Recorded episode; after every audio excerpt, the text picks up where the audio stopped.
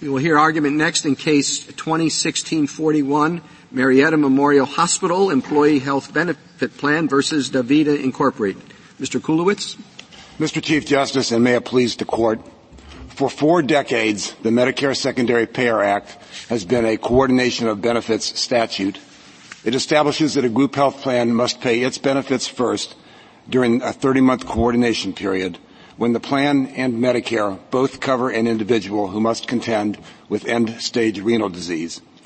The plan must not take into account the Medicare entitlement or eligibility of an individual during that time or differentiate in the benefits that it provides between individuals with end-stage renal disease and other individuals covered by the plan on a basis that relates to that diagnosis.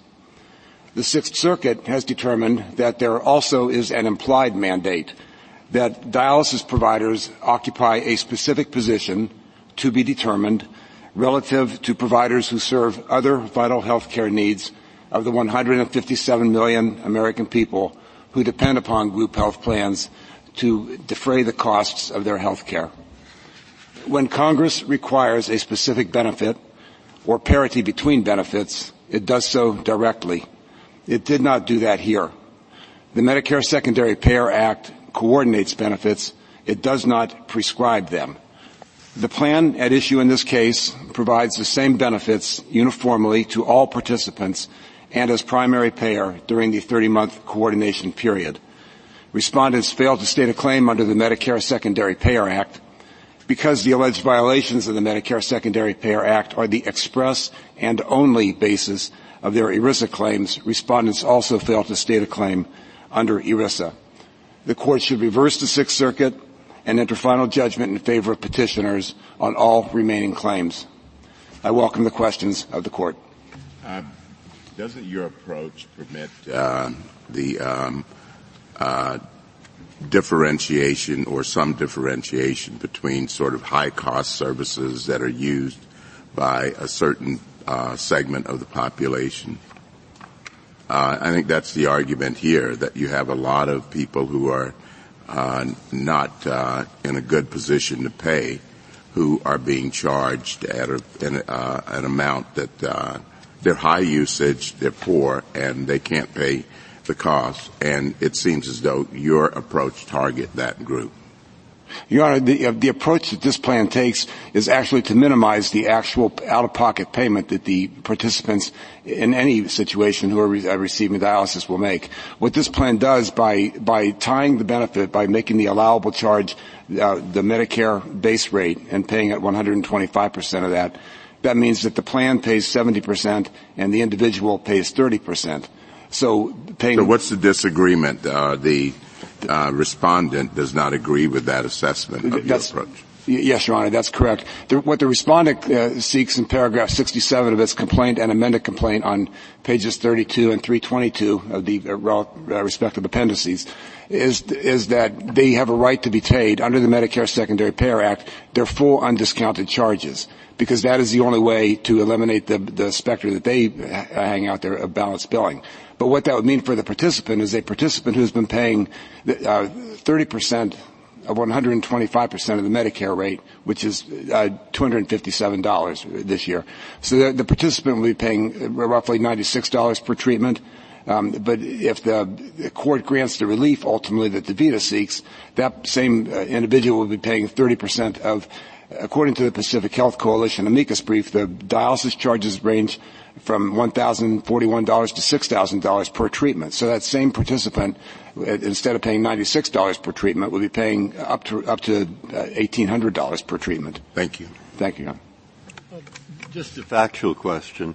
Is Marietta Memorial Hospital one hospital, like one big set of buildings? Yes, Your Honor. It is just one. So Tier 1 applies to people who go to that set of buildings. That's right. And does that set of buildings, or Marietta Memorial, provide the service of outpatient dialysis? No, it does not, Justice Breyer. There is, it says an exception in the thing where it says right. Tier 2 will charge Tier 2 even if you get outpatient dialysis in the Marietta Hospital. But that exception has no application, I take it. Well, if a patient with ESRD is hospitalized for some reason, and receives dialysis at the hospital at a Marietta, that's inpatient. That's inpatient. That's reimbuused at the tier one rate, Your Honor. Yes, it's reimbursed at the tier one rate. So, the tier two rate right now, anybody? Okay, good. I'll ask the other side. Thank you, Your Honor. Counsel, does this plan, as designed, encourage people to get on Medicare? Your Honor, this plan is decision neutral as it pertains. Well, it's not really decision neutral. Those people who don't have Medicare can be balanced bills, correct? And so they really are encouraged, I put the words, to join Medicare?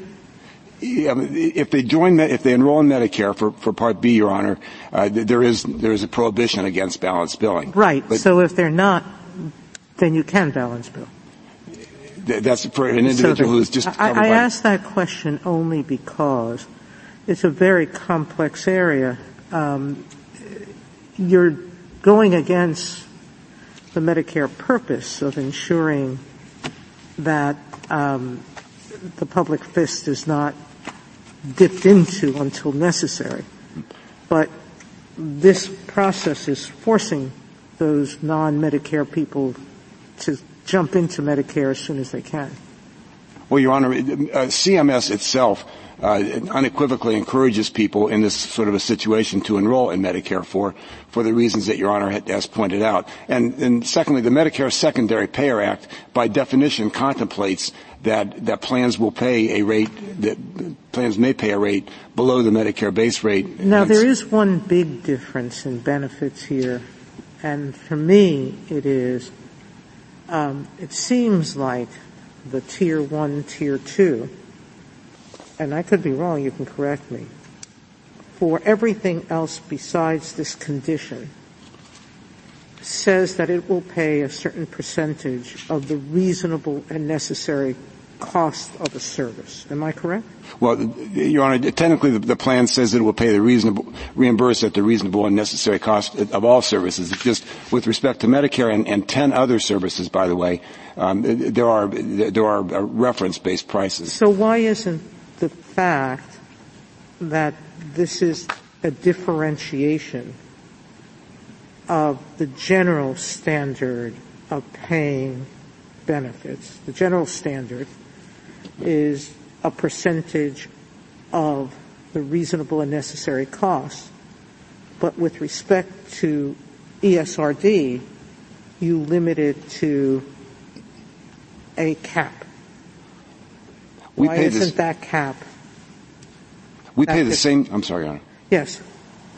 We pay the same percentage reimbursement for Tier 2. For Tier 2, it is treated as a virtual Tier 2 benefit. The only difference is that rather than accept what the respondents say is a reasonable and customary rate, because they are operating in a dysfunctional, monopolistic market, so we base the reimbursement on the Medicare rate. But that's still a different way of treating people.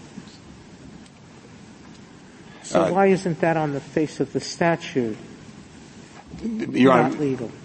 Because what the Medicare Secondary Payer Act requires is that a plan not differentiate in the benefits that it provides between individuals with end-stage renal disease and others covered by the plan. The benefits here the dialysis benefits are available to every individual covered by the plan for any purpose. Can I ask you? Maybe just state the question at a completely abstract level first.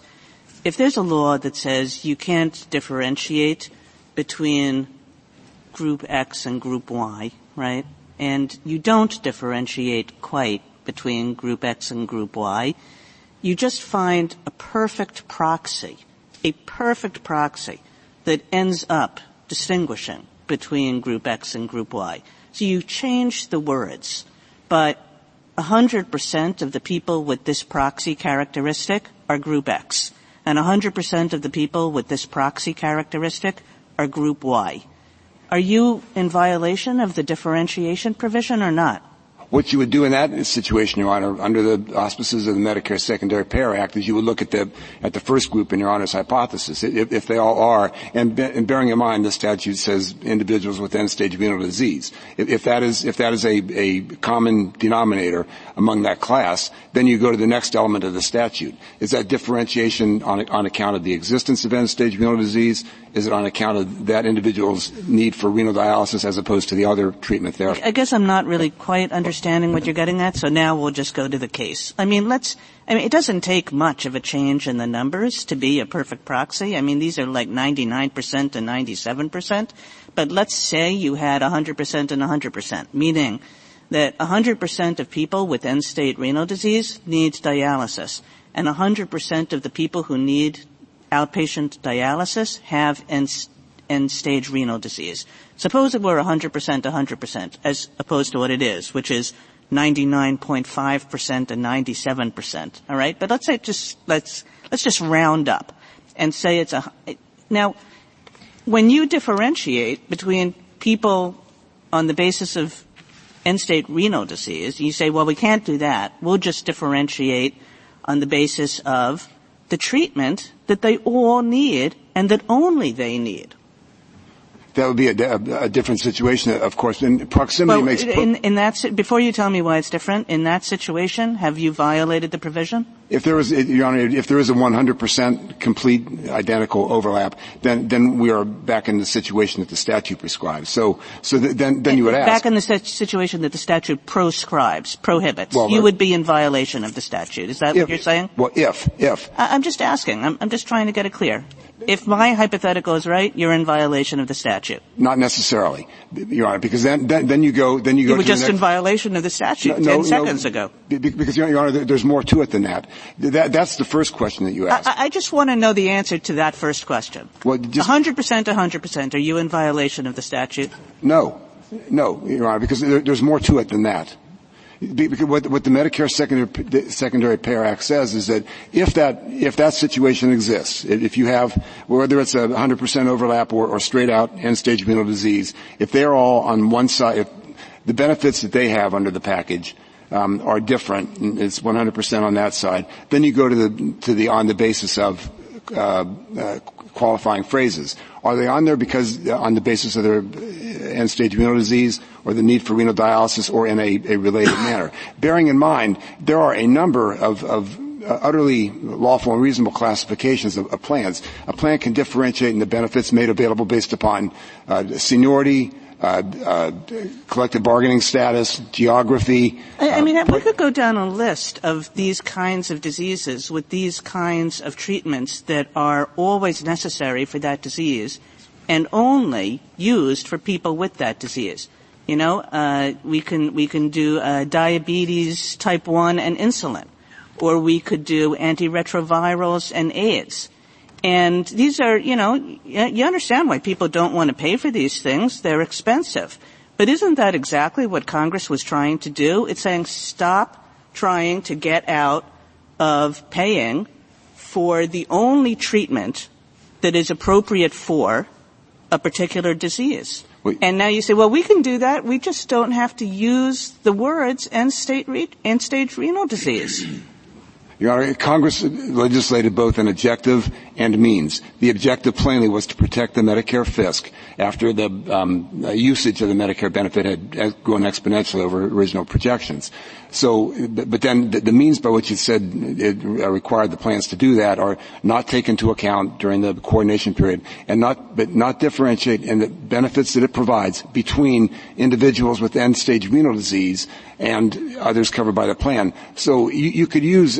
I take that answer to be something along the lines of, and this is, you know, possibly right. We have found a perfect end run around the statute, but, you know, sometimes statutes have perfect end runs, and if the statute doesn't prescribe it, too bad. What the text of this statute pertains to, Your Honor, though, is distinctions between individuals, not distinctions between services. If we look to the clear text of the statute, it says what it says and does not say what it does not say.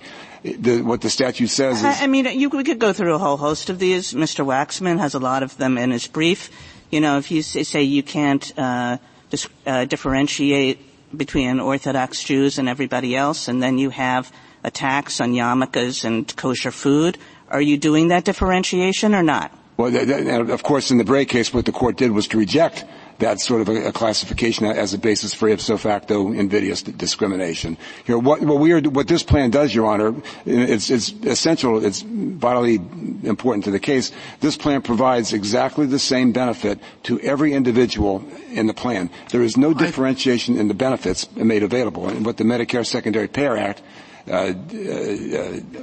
measures is there a difference between the benefits provided to the individuals? I want to make sure I understand your answer, because obviously Justice Kagan's line of questioning is very important, and I want to know if you rely on the statutory language in your answer to her, and whether that's how the statutory language should be read, because the practical result obviously is not one that I think the people writing the statute would want to sanction if it's the exact same result. But the statute says whether it turns on whether or not the health plan takes no notice whatsoever of whether the claimants are eligible. So even if, for example, it's 100% proxy between people who are over 6 feet tall and, you know, people who have blue eyes or whatever, and you cannot take account of how tall they are, is it really the case that you would be fine so long as you just asked if they had blue eyes or not? Well, Your Honor, that's medically an odd suggestion, hypothetical. But my point is there could be 100% proxy, but you only take account of the one feature. Does that give you an out? Well, in response to Your Honor's first question, we rely specifically on the text of the statute. And what Congress did here is when it wrote the text of the statute, it used classifications that are laser focused on the congressional purpose. The congressional purpose was to temper the overruns from estimates of what the Medicare eligibility was going to cost, and that's people who are entitled to or eligible for Medicare, and that on the basis of an ESRD diagnosis. So that's exactly the classification that it used in the statute. It is the one perfect overlap here, because it overlaps directly with the objective of the Medicare Secondary Payer Act. So you're disagreeing with both circuits, the Ninth and the Sixth here. Both said if you differentiate and pay less for a drug that's used only for ESRD patients, that's okay. They said that's not okay. That's a proxy, basically. But both circuits agreed that would not be okay. Your Honor, ultimately... And the Ninth Circuit also accepted the proposition that this wasn't a proxy because there were some non-ERSD patients who had acute kidney conditions that were receiving the same benefits. But if the other side is right, that all those people are treated in hospital, so that we go to Justice Kagan's hypothetical, that this really is 100%. Well, ERSD patients. You're saying you're not violating. Of course, Your Honor, the other side is not correct in saying that there is a correlation there. Ever since the Trade Preferences Extension Act of 2015, there is no correlation. People with acute kidney injury go to outpatient dialysis. People with end-stage renal disease can get inpatient dialysis when they're in a hospital. The Ninth Circuit and the Sixth Circuit, the difference between the Ninth Circuit and the Sixth Circuit is the Ninth Circuit stuck with the statutory text, honored the statutory text, read it verbatim and literally. The Sixth Circuit has expanded upon that in a way that goes far beyond the what the text would allow. Why does this not violate the statute from your point of view? I think it obviously doesn't, what I'm about to say, but I want to know why. Every single ESRD patient gets outpatient dialysis. All right? So the insurance plan says you're going to get 90% of the cost back. If you have a heart attack, however, you get 95% of the cost back. Okay? Why doesn't that violate this statute? So long as that benefit package was available, Your Honor, to everybody covered by the plan, it would not violate the statute. The plan, because it did. Look, it's only the ESRD patients that get 90%.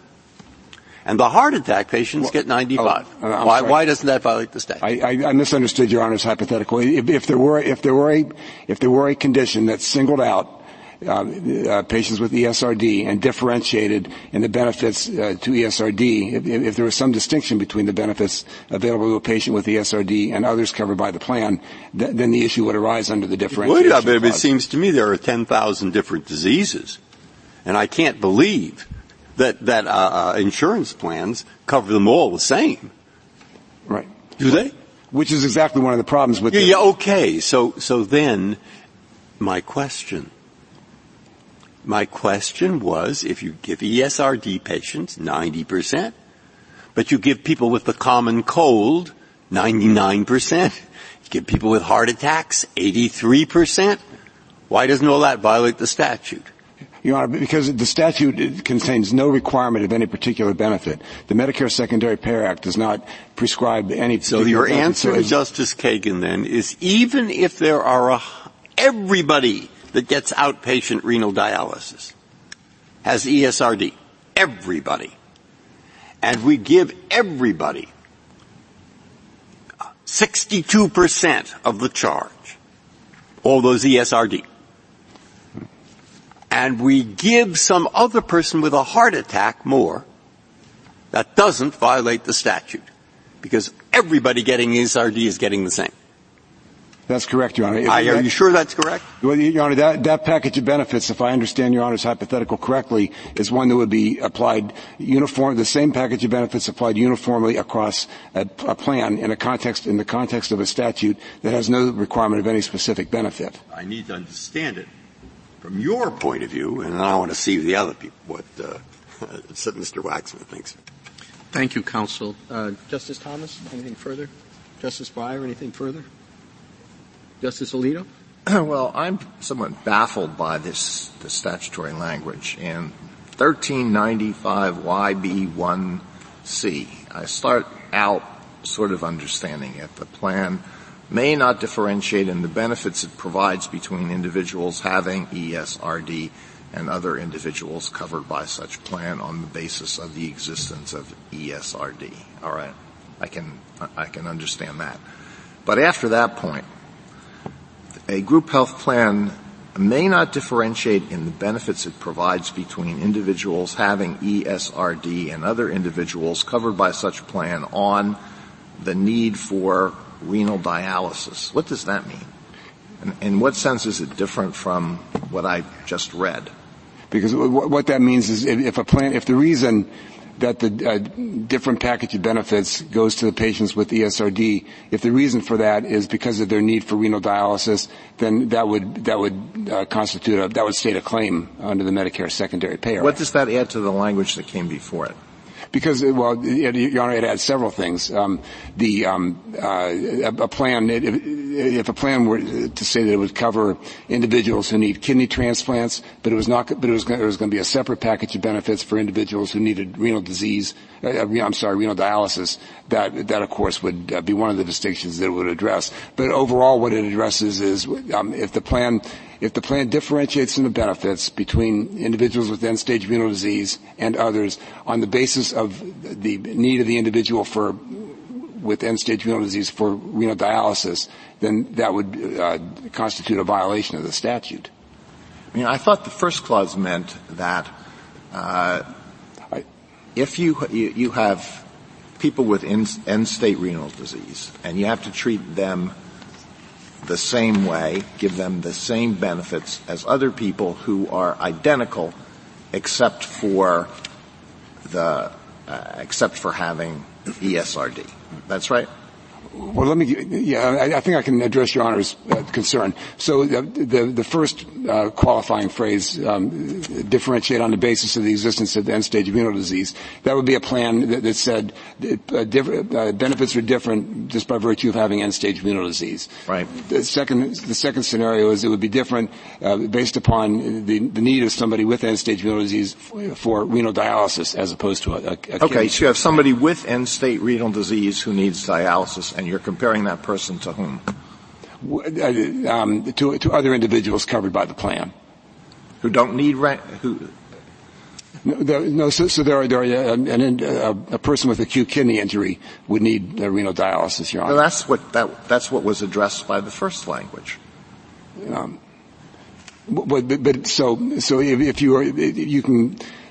It's two separate scenarios, Your Honor.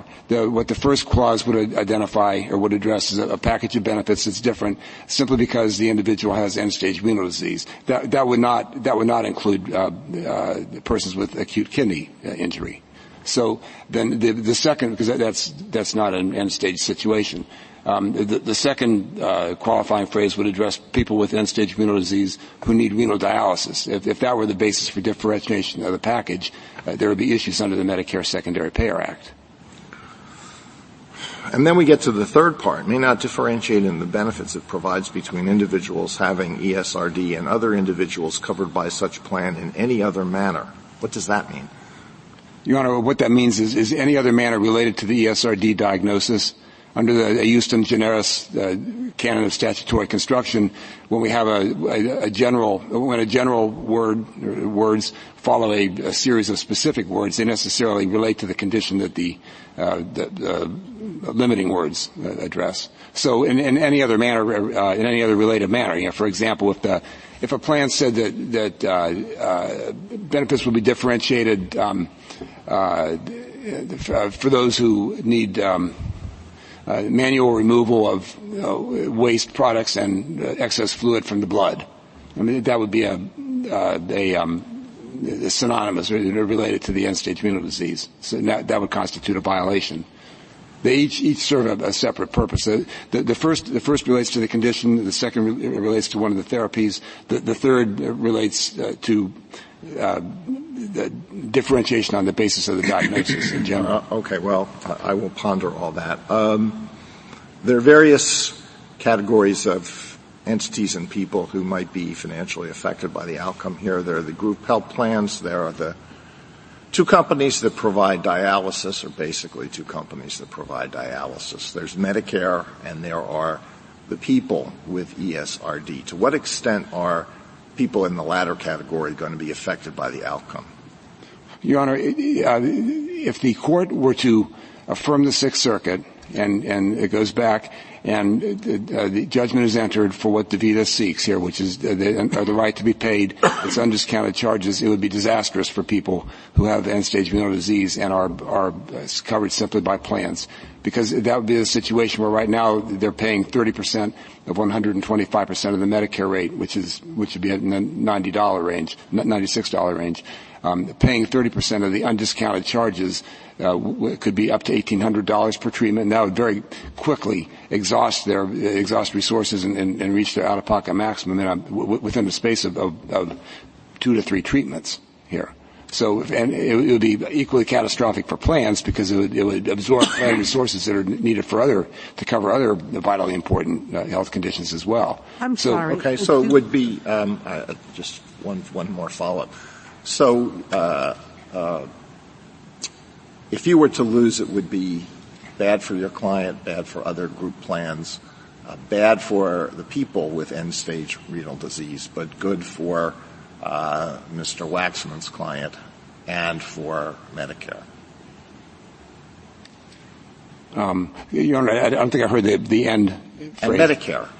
No, I don't think it would be good for Medicare either, Your Honor, because what would happen in that situation, if people, there would be one can easily imagine a mass migration out of group health plans straight into Medicare, which is exactly the situation that we're trying to avoid. Patients right now who are paying on a allowable cost basis with a reference-based price, in particular to the Medicare price, here, they're paying a much lower rate, their actual out-of-pocket. I know that there's the specter of balanced billing, but the important thing to remember about that is that that's a function. The only thing that we can do, that the petitioners can do to avoid balanced billing, is to pay the full undiscounted charge, because then at that point there's no bill left over. We could pay at 750% of the Medicare rate, and there would still be a balanced billing. But that is something that is exclusively within the control of respondents, and unless the Medicare Secondary Payer Act is going to be construed as something that gives a compulsory duty to group health plans to do everything they can to stop dialysis providers from inflicting the harm they can inflict through balanced billing, which I don't think is a result that Congress ever contemplated or would bring us here. They're going to be in a very precarious position. Individuals. Thank you, Counsel. Justice Sotomayor. What forces the dialysis companies to limit what they're charging the patients? You're limiting what you're paying the patient, but what limits them? Medicare limits them. Medicare, if you accept Medicare, which they have to basically for this, they can't charge more than Medicare permits, and they can't balance. But what stops the companies from charging patients whatever they want? Nothing, Your Honor. Exactly. The only situation in which they can not charge, in which they're bound by the Medicare rate is when the individual, or affected by the Medicare rate, is when the individual has enrolled in Medicare. So why does your system help patients? Meaning your system stops them from paying for you giving them that little extra money, but it doesn't stop them from being charged for the real cost of the treatment and not getting anything for it. Well, the real cost of the treatment, of course, is $242. No, that's what you're paying. Well, we're paying based on a $332, which is 125% of the Medicare rate. We pay. No. My point is, if they charge $5,000 per treatment, you're limiting it to $200. The patient is not saved. They still have to pay the $5,000 minus the $200 you're paying.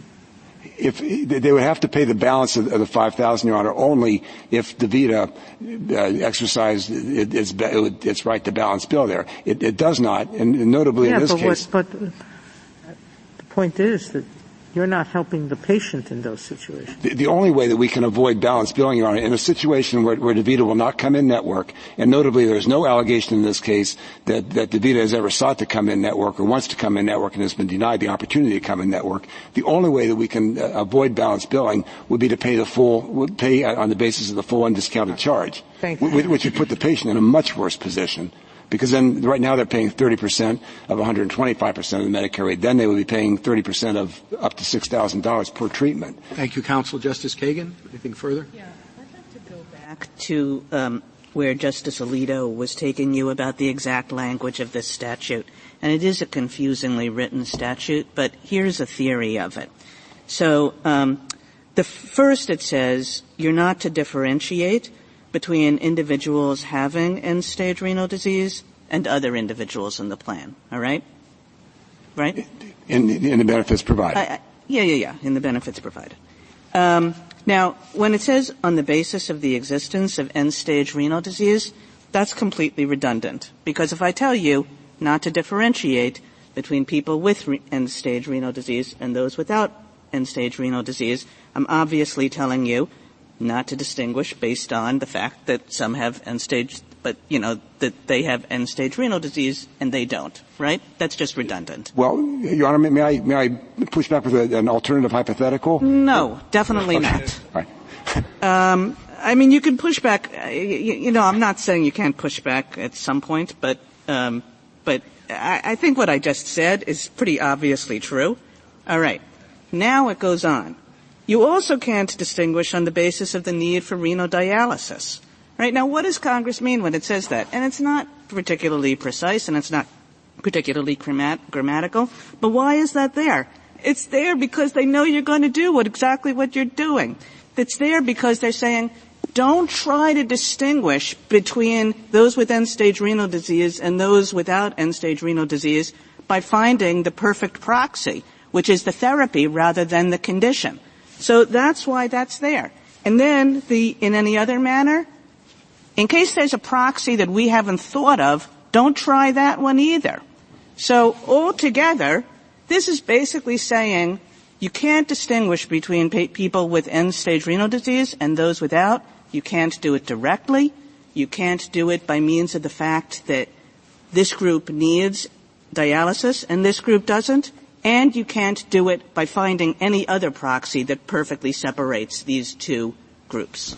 Well, Your Honor, we respectfully disagree, and maybe if I can give a hypothetical that might cast it in a different light.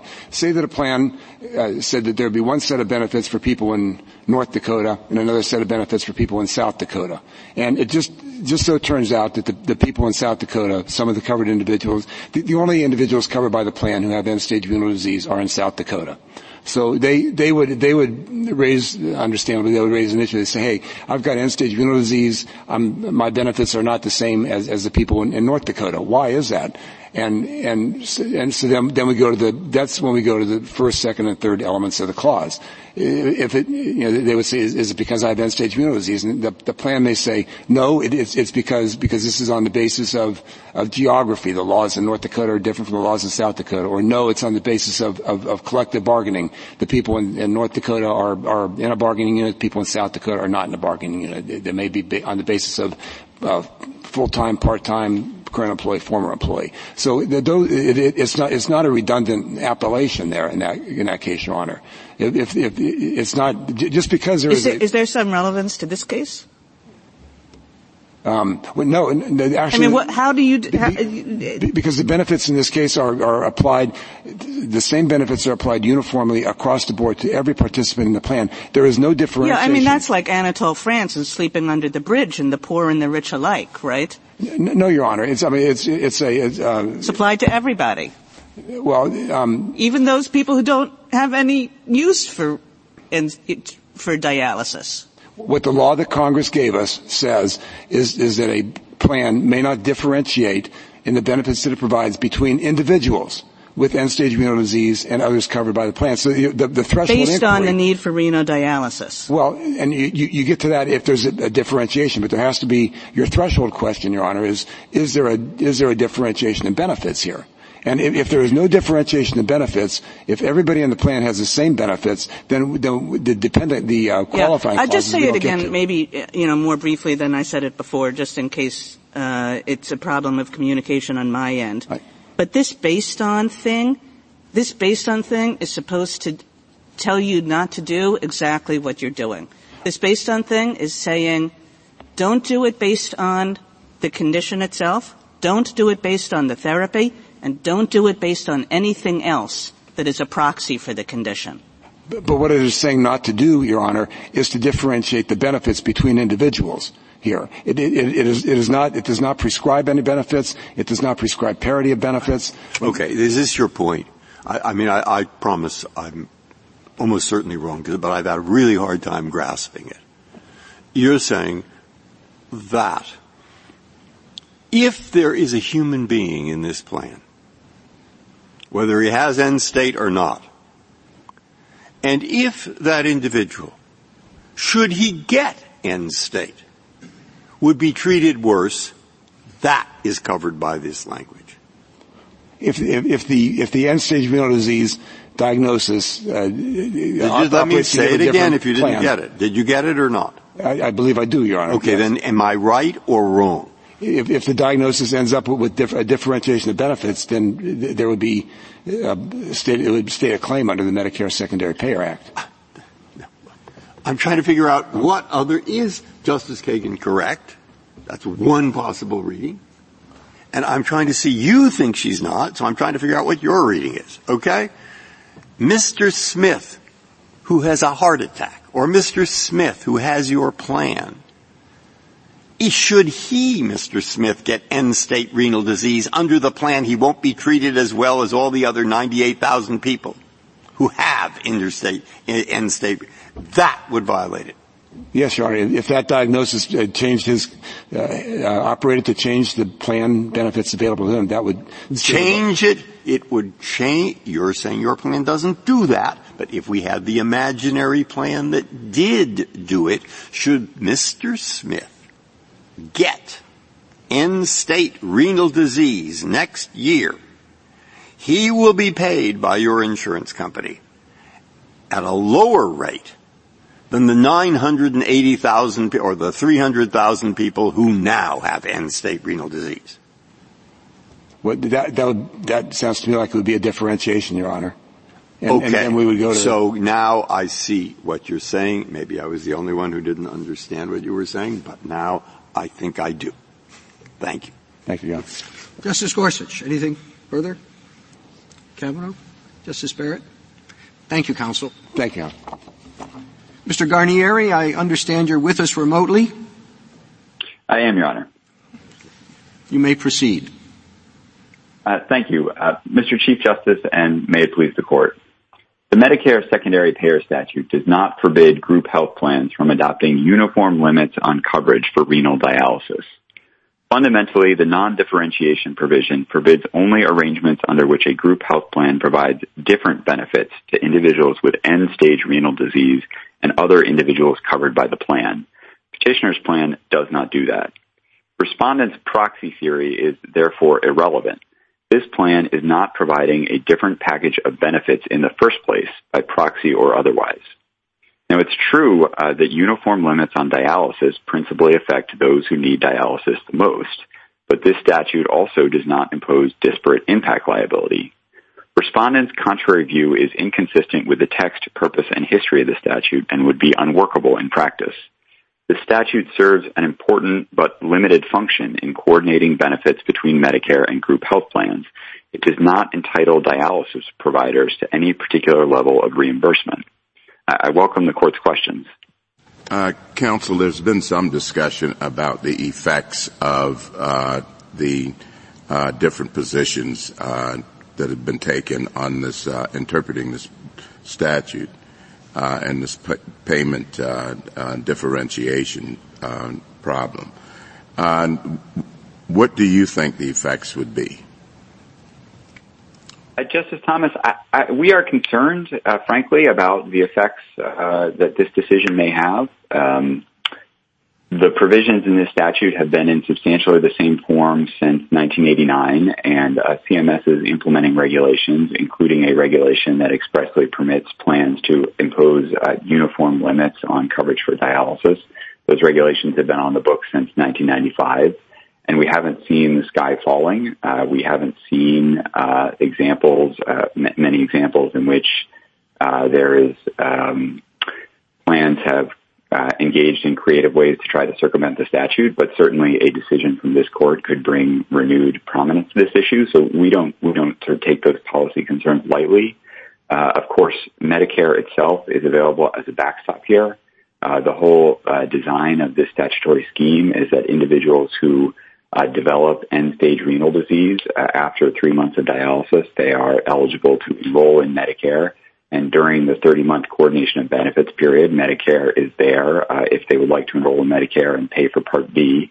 Medicare is there to cover any potential gaps in the coverage that the group health plan provides. Thank you. Counsel, what is your response to Justice Kagan's line of questioning about proxies? If you have somebody that's it's 100% proxy, it does not take whatever it is you're not supposed to take Medicare eligibility into account at all, but it just turns out that the group is the same as it would be if it did take the Medicare into account. Sure. Again, as I said at the outset, I don't think the proxy theory is really sufficient for respondents to prevail in this case, and that's just a result of the plain text of the statute. 1395Y B1C Roman 2 states that group health plans, quote, may not differentiate in the benefits it provides, a group health plan may not differentiate in the benefits it provides between individuals with end-stage renal disease and others covered by the plan. And if a plan is providing the same package of benefits to all individuals who are covered by the plan, which is what petitioner's plan does, then it is not differentiating in the benefits it has provided, and therefore it is not violating this specific provision. And so there's no occasion arises to inquire into whether the plan is drawing a line among plan participants on an impermissible basis or on as a matter of a proxy for an impermissible basis, because there's no improper line drawing in the first instance. And how about my view of the statutory language, which does suggest that the statutory language itself indicates a concern that proxies will be found, and attempting to really cut that off at the pass In other words, don't distinguish between these two groups, people with ESRD and those without, based on the fact that they have the disease or based on the fact that they need renal dialysis or based on some other proxy you can come up with. Just don't do it at all. I take the point, Justice Kagan, and in some ways that's another reason. I mean, the statutory text itself here furnishes an additional basis that you don't need to kind of import into this coordination of benefits statute the concept of proxy discrimination drawn from an opposite body of federal civil rights law. I was suggesting that back language, Mr. Guarnieri, is the kind of don't think you can end run this language. That's what that language is there for. Well, but Justice Kagan, that language all follows after the actual prohibition in the statute, and it is a prohibition against differentiating in the benefits that are being provided. And so if a plan is not doing that, if a plan is providing all individuals covered by the plan, regardless of whether or not they have end-stage renal disease, and regardless of their need for renal dialysis, with the same package of benefits, meaning the same items and services are covered at the same premiums and any other sort of cost sharing with individuals, then the plan is not violating this specific provision. Yeah, I think what most confuses me about this case, Mr. Guarnieri, is why you're on this side of it. I hate to say the obvious, but usually the government is concerned about the state of government finances.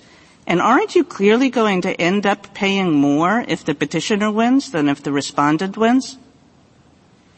That may well be the case, Justice Kagan. And again, as I tried to stress in response to Justice Thomas's question, I mean, we take these policy concerns lightly. We don't take them lightly. We just don't think in this instance that those policy concerns are sufficient to overcome the best reading of the statutory text. I'm moved and of course, by your adherence I'm sorry, it's so hard to do this with you not up here, Mr. Guarnieri. But, I'm sort of moved by your adherence to principles of statutory interpretation. But, usually, I mean, the government, fights for the government's interests, especially when there's sort of such an obvious counter-argument to your statutory argument. I mean, I keep on thinking, surely they... Sorry, Mr. Guarnieri, if I could just... sorry about that. I just keep on thinking if I could just understand why they're on this side, maybe I would understand this whole case better. So I'm giving you, please help me. Is there a policy reason you're on this side? Sure. Let me see what I can do there. The principle that we are here to vindicate, which is that uniform limitations on coverage for renal dialysis do not themselves constitute impermissible differentiation, is a principle that is reflected in the regulations that CMS, the expert agency charged with administering the statute, has enacted. And that's Section 161C in Part 411. And the position that we are taking here is the one that is most consistent with the agency's longstanding regulations. Now, as to the broader question about, wouldn't it be in the government's best financial interest for there to be, circumstances in which group health plans could be compelled to pay higher rates to dialysis providers, I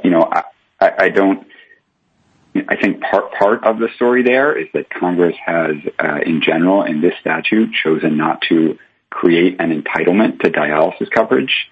That's consistent with Congress's overall choices in this area, in particular ERISA, which is the preeminent federal law regulating the design of health benefits plans, does not mandate that plans cover particular services. And that's true even with respect to ERISA's non-discrimination provision. And we think this statute fundamentally operates in the same way as that. It does not forbid uniform limitations on particular services.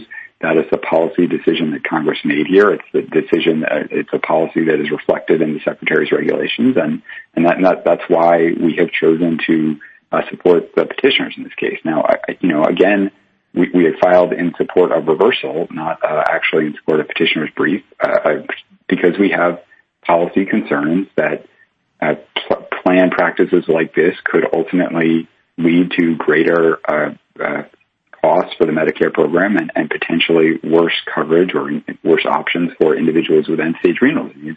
We just don't think the statute in its current form prohibits the particular plan provisions that are under scrutiny here.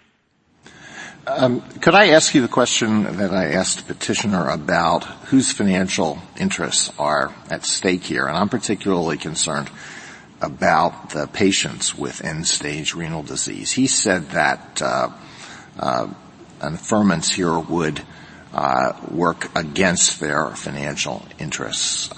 Is that correct? It's hard to predict with certainty how that would play out, Justice Alito. I take petitioner's point to be that an affirmance, meaning that this plan was obligated to reimburse respondents at respondents' undiscounted rates, would mean that an individual's coinsurance obligation, which under this plan is 30% of whatever the plan reimbursement rate is, would skyrocket because they would be required to pay 30% of the undiscounted rate. The other point that petitioners and their amici have made is that because the Medicare Secondary Payer Statute itself does not require that group health plans provide coverage for renal dialysis, a decision respondents favor might mean that more group health plans choose not to cover dialysis at all. If the result of covering it would be exposing them to liability under the statute. It's difficult to predict with any certainty what would happen there. Certainly, as I said before, Medicare is a backstop here. The Medicare Part B monthly premium is $170. That's a pretty reasonable amount. Individuals who are concerned that their group health plans may provide insufficient coverage for their dialysis needs during the coordination period can enroll in Medicare as the secondary payer. And even in that circumstance, that's going to save Medicare money in the sense that, if you take a situation in which the group health plan provides a relatively parsimonious coverage for outpatient dialysis, and an individual makes a decision to enroll in Medicare as the secondary payer during the coordination period, the group health plan is still covering all of that individual's other medical expenses, and that's going to save Medicare money. Medicare only steps in as the secondary payer with respect to items or services that the group health plan does not fully cover. And, that's another cost-saving feature of the statute, irrespective of the dialysis issue. Could I ask you to follow up a bit on what you said about workability? This is basically a sort of a discrimination, an anti-discrimination statute. And in an anti-discrimination statute, you have to compare people in one group with people in another group. I understand how it works under your theory. It is a bit strange that the two groups are almost identical, but if it's interpreted the way the Sixth Circuit interpreted it and the way respondent interpreted, you have the people who have end-stage renal disease and they need kidney dialysis, and the plan pays a certain amount of money to them for that service. What do you compare that to? I entirely agree with Justice Alito. I don't think respondents have very clearly answered that question. And as Judge Murphy explained in his partial dissent in the Sixth Circuit, it's the Medicare Secondary Payer Statute itself does not provide guideposts for making that kind of judgment. There is no kind of obvious comparator in terms of, if it were a viable theory under the statute to say that you can't treat dialysis itself differently than some other services, what are those other services? Respondents have never said. And so I do think that their view would give rise to substantial practical problems. All right, thank you.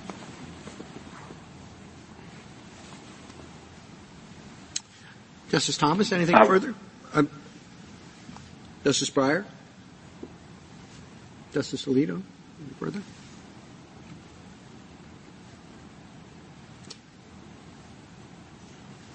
Thank you, Mr. Garnieri. Thank you, Mr. Chief Justice. Mr. Waxman?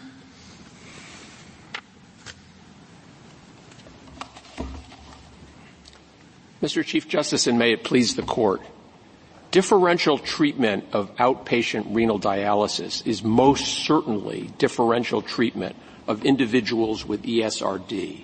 Congress determined that, and it determined it because Congress understood in 1972 and in 1981 and thereafter that ESRD patients uniquely and utterly need outpatient dialysis for the rest of their lives, and a plan whose purpose, as alleged here, and effect is to move primary coverage of ESRD patients to Medicare, is one that most certainly, quote, takes into effect those patients' eligibility for Medicare. The reading urged by the petitioners and the Solicitor General, by which the anti-discrimination provision bars only plans that single out ESRD patients by name, and the take-into-account provision only applies to plans that reference Medicare eligibility expressly, renders both of these statutory protections utterly toothless.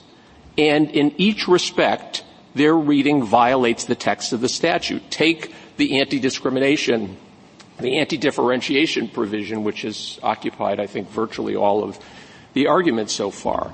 That provision protects ESRD patients by prohibiting differential treatment either by express reference to ESRD patients or by proxy.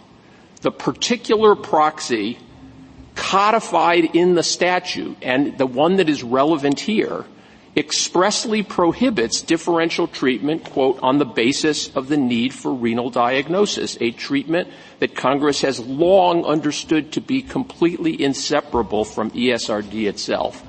99.5% of all of DaVita's outpatient dialysis patients have ESRD. There is simply no reasonable argument for singling out outpatient dialysis is anything but differential treatment of individuals with ESRD. And as was noted, I think, by Justice Sotomayor, even the Ninth Circuit in Amy's Kitchen agreed, and I'm quoting from the opinion, a plan would violate the MSP if it provided differential coverage for routine maintenance dialysis. That is, dialysis received only by persons with ESRD than for all other dialysis. That is exactly what this plan does. Now, as I know that I'm trenching on my 2 minutes, but please interrupt me, but I just wanted to reference the fact that, as has been mentioned by several members of the court, there is another provision that is on the basis of either ESRD, calling it out by name, or the need for renal dialysis, or any other manner. And that's because, as I think Justice Kagan's question suggested, Congress understood at the time that other proxies for ESRD might exist, or more likely might come to exist, with medical advances. And so the statute also prohibits differentiation on any other manner, which in context should be understood to mean in any other manner that in effect singles out a treatment for ESRD. I want to clarify just a couple of, errors that my friend on the other side made. The notion that they are actually helping beneficiaries because they are limiting the amount of balance billing available is utterly wrong. One of the main reasons that renal dialysis is disadvantaged here is that the plan says unilaterally there is no in-network service for this. If there were in-network service, as there is for virtually all employment growth plans in the United States, this is an extreme outlier. There's no balance billing at all. If there was an in-network option, and this goes to I think Justice Alito's questions about who's harmed, if there was an in-network option, there would be no balance billing, and patients would have a right to treatment. They would have a right to treatment by somebody who was in network. Right now they don't.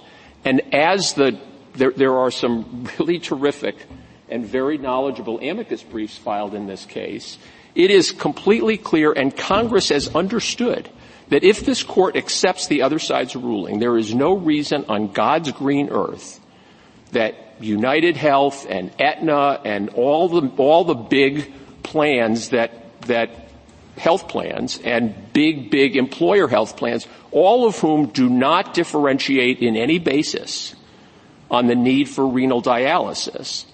I mean, they have shareholders. Of course they're going to do it. I don't understand how your approach would work, but I assume you'll be able to explain it to me. So suppose the plan says that we will pay a maximum of X dollars, let's say $1,000 per year for renal dialysis, period. Is that vulnerable? I'm sorry, is that what? Is that vulnerable? Is that illegal in your view? So the answer is it depends. If what the plan says is for all other forms of, you name it, treatment, medical treatment, chronic medical treatment, we will pay the customary, ordinary and reasonable cost except for renal dialysis, that's a differentiation that's prohibited by the statute. If you have what's called a skinny plan, which is a plan that says, you know, we're going to provide for regular checkups, et cetera, but we provide no benefits for chronic health care. Well, what if they do something like I understand Medicare does? So they have a certain amount for different conditions. They go by the Medicare code. They provide a certain amount for different conditions. So they distinguish discriminate among different medical conditions, and they pay different amounts for different medical conditions. So, Justice Alito, there's no doubt that different medical treatments require different amounts. Yeah, so how do you compare? What is, maybe they're being very stingy with renal dialysis as compared to other, I just don't know what the standard is for making the comparison. So I think you've just identified the standard, which is if there is a differentiation on the basis of the need for renal dialysis, a differentiation with, and we can talk about what the relevant comparators are, there is a violation. Now, in this case, there's no dispute about the relevant comparators. This plan, as is plausibly alleged in the complaint, and I don't think there's really any dispute, but if there were, it would be developed when and I hope, the order dismissing the complaint is reversed. I've lost my thought for a minute. Who you were going to compare it with? Yeah, so here, there's no doubt whatsoever that outpatient renal dialysis, that is maintenance dialysis, the dialysis that ESRD patients alone need to survive to the next day for the entire rest of their lives, is treated worse in a number of respects than any other. So this might be an easy case, but I think what Justice Alito is sort of suggesting to you is let's take a case where there are 5 different chronic health conditions. And the plan sets up a payment scheme for each of the 5. And it's like, it's not as though 4 of them, they say, we'll pay the reasonable costs, and the 5th will pay $500. You know, they put different price tags on each. What are you supposed to do? So I think what are you supposed to do is the same thing under our reading of the statute or the other side's reading of the statute. What if the statute said instead, let's take an example. We're going to pay the ordinary reasonable costs for everything except heart disease, congestive heart failure and ESRD.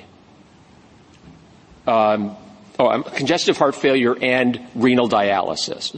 No.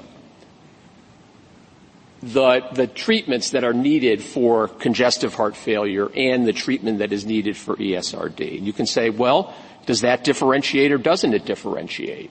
I mean, I would say in that situation it probably doesn't differentiate, but the salient point to your question and Justice Alito's question is that they have the same problem in their reading of the statute. In their reading of the statute, they say, well, look, you can forget the last 18 words of the statute. All you have to know is whether it differentiates on the basis of people who have ESRD. So what if the plan said, okay, people who have ESRD and people who have congestive heart failure or people who have cancer get a lower level. It's the same comparator problem. No, it isn't. Look, What they're saying, I think now, I hope, because I've had a hard time with this. Okay. I think they're saying, imagine, or at least this is close, there are 5,000 members of a plan. They each have a piece of paper which describes the whole plan. In this piece of paper, it says ESRD outpatient, and it is identical. Whether you have the disease, whether you don't have the disease, you might get the disease, maybe you had it and wasn't paid for, but anybody who has it or gets it or whatever it is will be paid identically. That's the end of the case. Yeah, I agree. What you are saying, good, at least I've got that right. But then what you are saying, it seems to me, is we look at that piece of paper and we see everybody's getting the same, bah! People with heart conditions, something different. People with colds, something different. Inpatient people where you add to the bill normally about $2,000 a day for hospital overhead are paid something different. And lo and behold, that's what you want us to look at.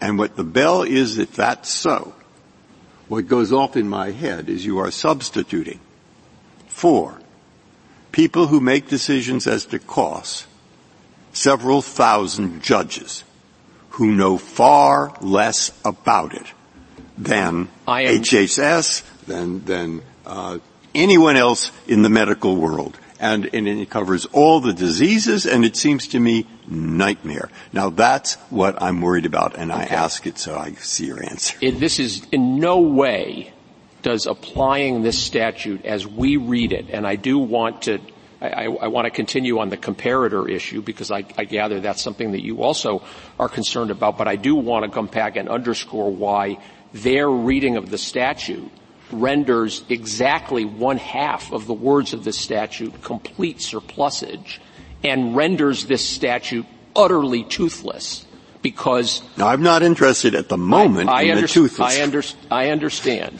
I'm interested in the chaotic teeth. The point about the comparator is in a case like this where we allege, and our complaint was dismissed, that renal dialysis and outpatient renal dialysis are treated uniquely disadvantageously and compared to any other treatment. You can introduce evidence whether it's this one compared to heart attack patients. Yeah, absolutely. There's not going to be. Then any how do you avoid, if not this case, in the mine run of cases?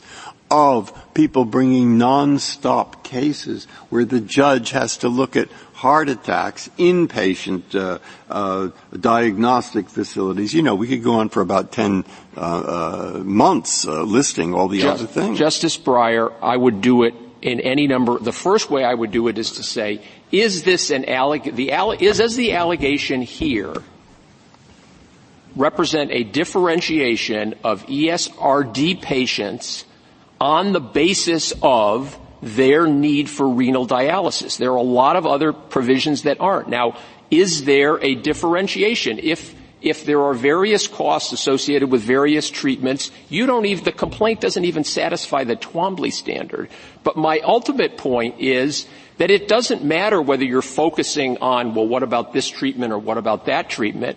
They have the same problem if you're saying for people with ESRD or people with diabetes or people with congestive heart failure, you get X, but for people who have, hearing loss, you get Y. It's the same. You can't avoid a comparator problem.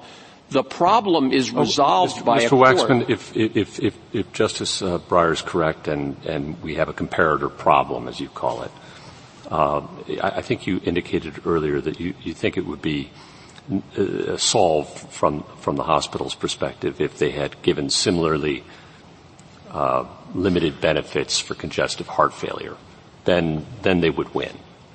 Right. In that instance, we would have to show that the addition of congestive heart failure, which I think would be hard, but let's say they say, you get the same thing for sleep apnea, the same disadvantageous treatment. The burden would be on us if there were disadvantageous treatment of a host of medical treatments, the burden would be on us to plausibly allege and then prove that those were, in essence, a sham. Okay. And what incentive structure does that create? Might that encourage health plans to provide more parsimonious limits for other similar chronic diseases? So I think not, and I'll say one reason is historical and the other is logical and I suppose political with a small p. These plans have been, this anti-differentiation provision has been around for 31 years. This and the plan in Amy's Kitchen and a few other ones are utterly. Well, both sides can talk about the fact that the history is on their side, and I'm asking you to put that aside for the moment. Okay, so you indicated that if a plan could show that it was equally parsimonious with respect to congestive heart failure, it would prevail. I would think that would be a suggestion to plans that that's exactly what they should do. And should we worry about that? You know, I really think you don't need to worry about this, not only for historical reasons, but also because it is only ESRD patients who are immediately eligible after 3 months, regardless of age, for Medicare. And that raises another question I had, actually. And that is, you know, I understand in any discrimination law to protect patients. But I'm not familiar with one that this court's encountered before with that would only protect the public fisc. Oh, there's no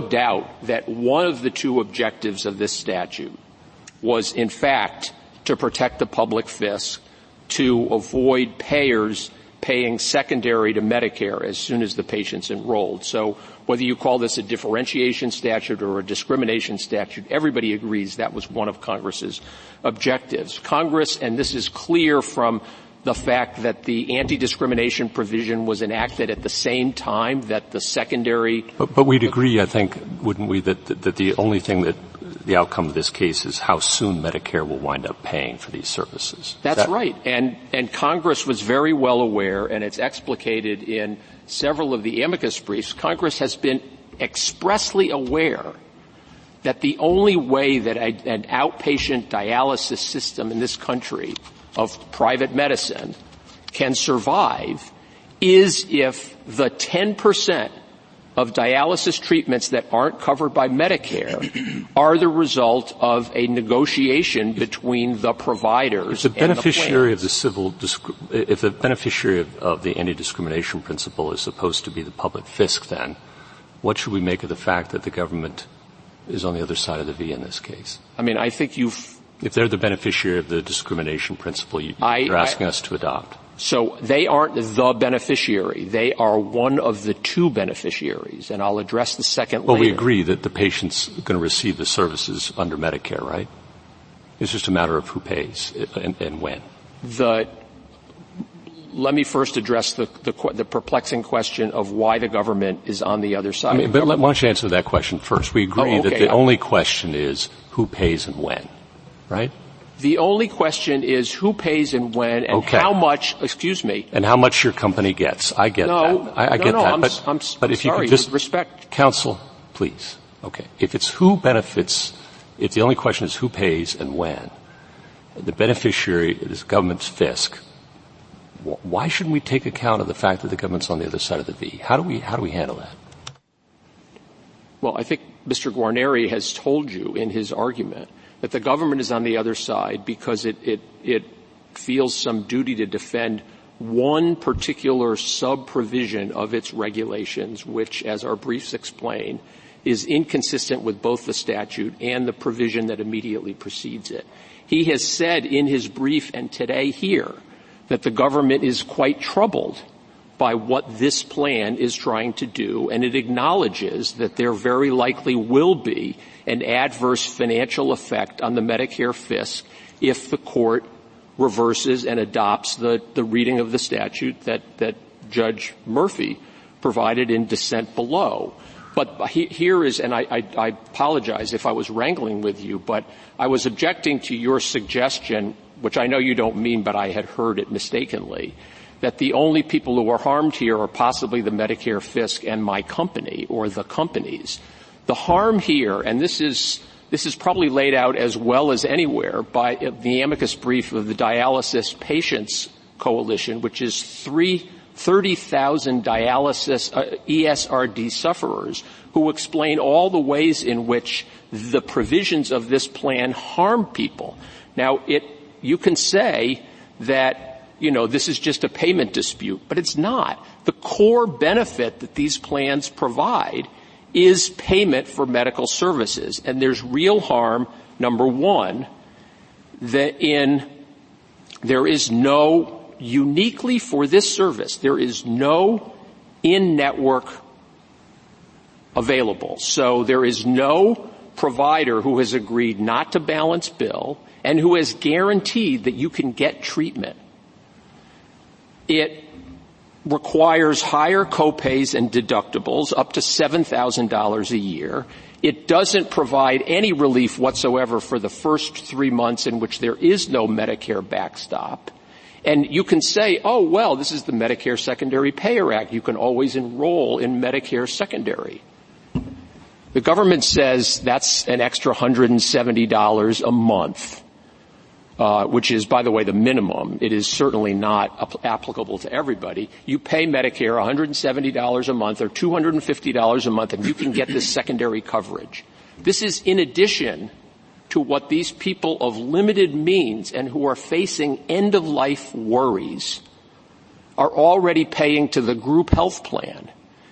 And if they can't reasonably afford to pay two sets of benefits, they do what patient A did in this case. Mr. Waxman, isn't it true that your company and another company control around 89% of the market for dialysis?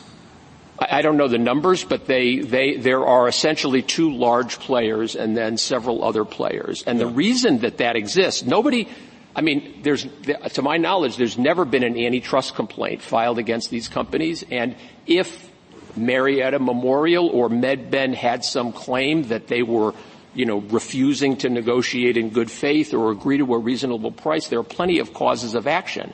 The reason that it exists, and I think my friends on the other side agree, is because Congress has chosen for purposes of Medicare or Medicare, CMS has chosen to reimburse the centers at less than the actual cost of providing the service, with the understanding that in a few instances, that is the 10% of people who get outpatient dialysis, they operate under negotiated in-network plans with the provider. Well, the statistic I have is that your average cost per treatment is $269, and you charge on average $1,041. Is that right?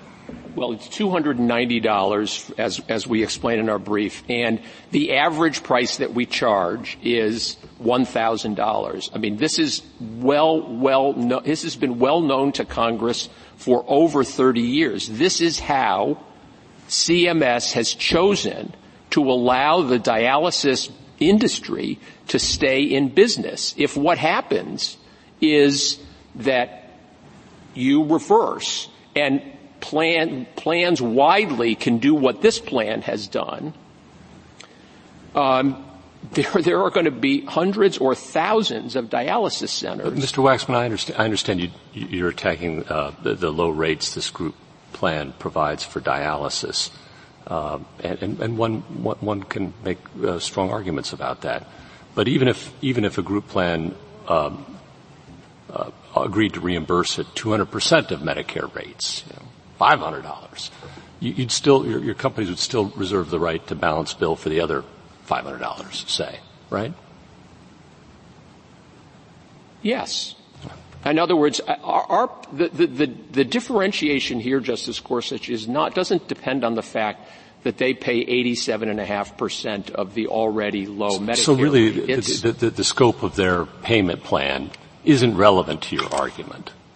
The scope of their payment plan is our argument. You'd still reserve the right to balance bill for whatever difference there were, right? We would still reserve the right to balance bill, and as counsel has pointed out, we don't cut off life-saving treatment because people can't pay the difference. We don't, in fact, balance people who come to our centers sign an agreement saying they're responsible for the balance, but people who can't afford it don't get billed.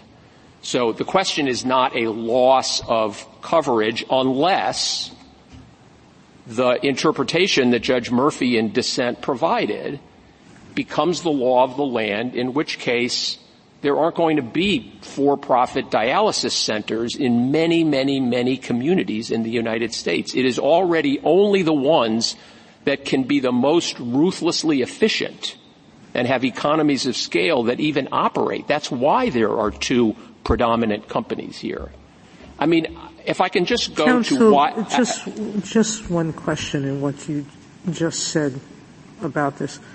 Are you how do you decide who can afford this treatment? I'm sure there are plenty of people with means who come in and say, I can't afford it. You just accept their word? So are you really accepting whatever people are willing to pay?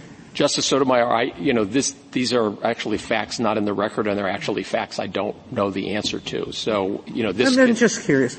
But I do see your argument, however, that if every other provider does this and is paying just whatever the average cost might be, because they're charging 125% of Medicaid, paying 125 for Medicaid, that for many providers, if it's a uniform now that nobody's going to pay much, that many of the providers just have to go out of business, correct? There's no question about that. I mean, if you look, for example, not only at the Kidney Care Partners amicus brief, but also the brief of former CMS Administrator Scully, he explains why that's the case. Now, I do want to go, just before my time runs out, whenever that will be, to explain, because there are a lot of questions asked of my friends about the text, and I fully endorse the, quote, questions or a reading of the statute that Justice Kagan provided. But I think it's important. You're off on another, not my question, correct? Oh, I'm sorry. I answered your question, which is okay, I don't know the facts. There is simply no, under their reading of the statute, which is you just look and see whether it calls out ESRD and if it provides the same benefits, whatever they are, ingrown toenails and whatever, to ESRD patients as to other, the statute ends. You don't even need to read the last 18 words of a 36-word provision. Neither the petitioners nor the United States has given any content. It's explained what content there can be if to the rest of it, if the first one simply means if you discriminate against ESRD patients by name, that's illegal, and if you don't, that's not illegal. And what this provision says, and I think here, it's really important. In their reply brief, the petitioner says, look, what they wanted was parity. They wanted parity between ESRD patients. They wanted them to have the same benefits, whether you have ESRD or not. The text completely refutes that. First of all, a few lines above is the provision that deals with people over 65. And it says, number one, you can't take into account the fact that they're eligible for Medicare, which is the same as the take into account provision here. And second, it says you must provide people over 65 shall be entitled to the same benefits under the same conditions as any other individual under age 65. That's not what what our provision says. What our provision says is you can't differentiate on the benefits you provide between individuals having ESRD and other individuals covered by the plan on the basis of, and then it explains what it means to differentiate, on the basis of express. You can't do it. You can't call it out by name. There is a statutory proxy. You may not do it on the basis of the need for renal dialysis, and you may not do it in any other manner that serves as a proxy for what ESRD patients uniquely need. That reading of the statute, Justice Kagan's reading of the statute, gives meaning to every word of the statute.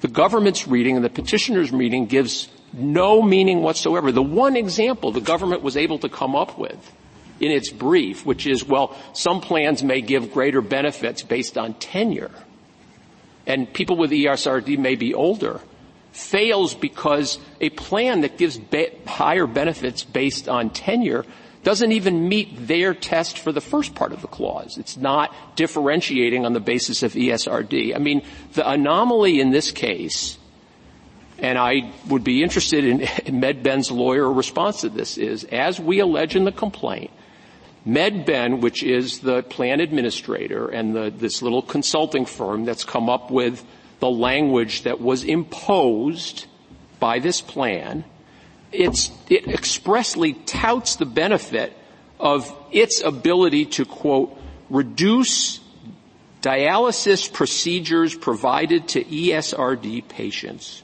close quote, by implementing our proprietary dialysis health plan language. And in this case, it is here trying to deny that that is what its plan does.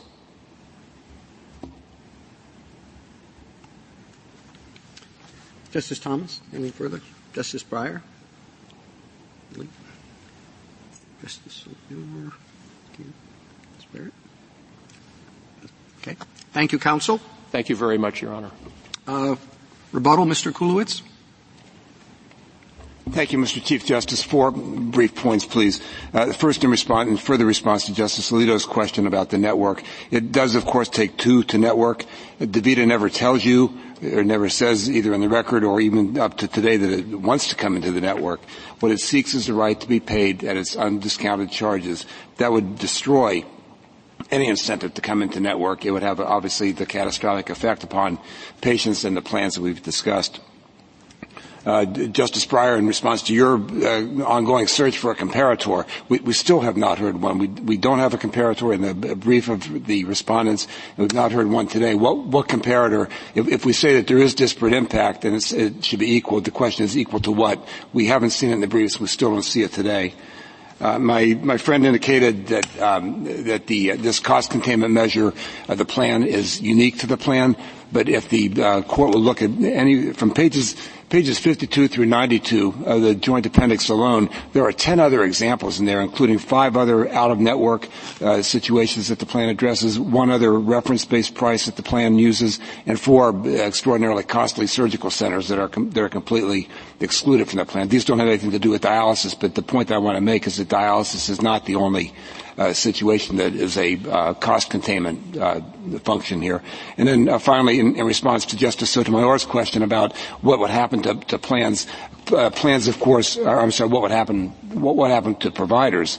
The providers, of course, have gone to Congress before to get an increase in the Medicare rate. They are still able to do that.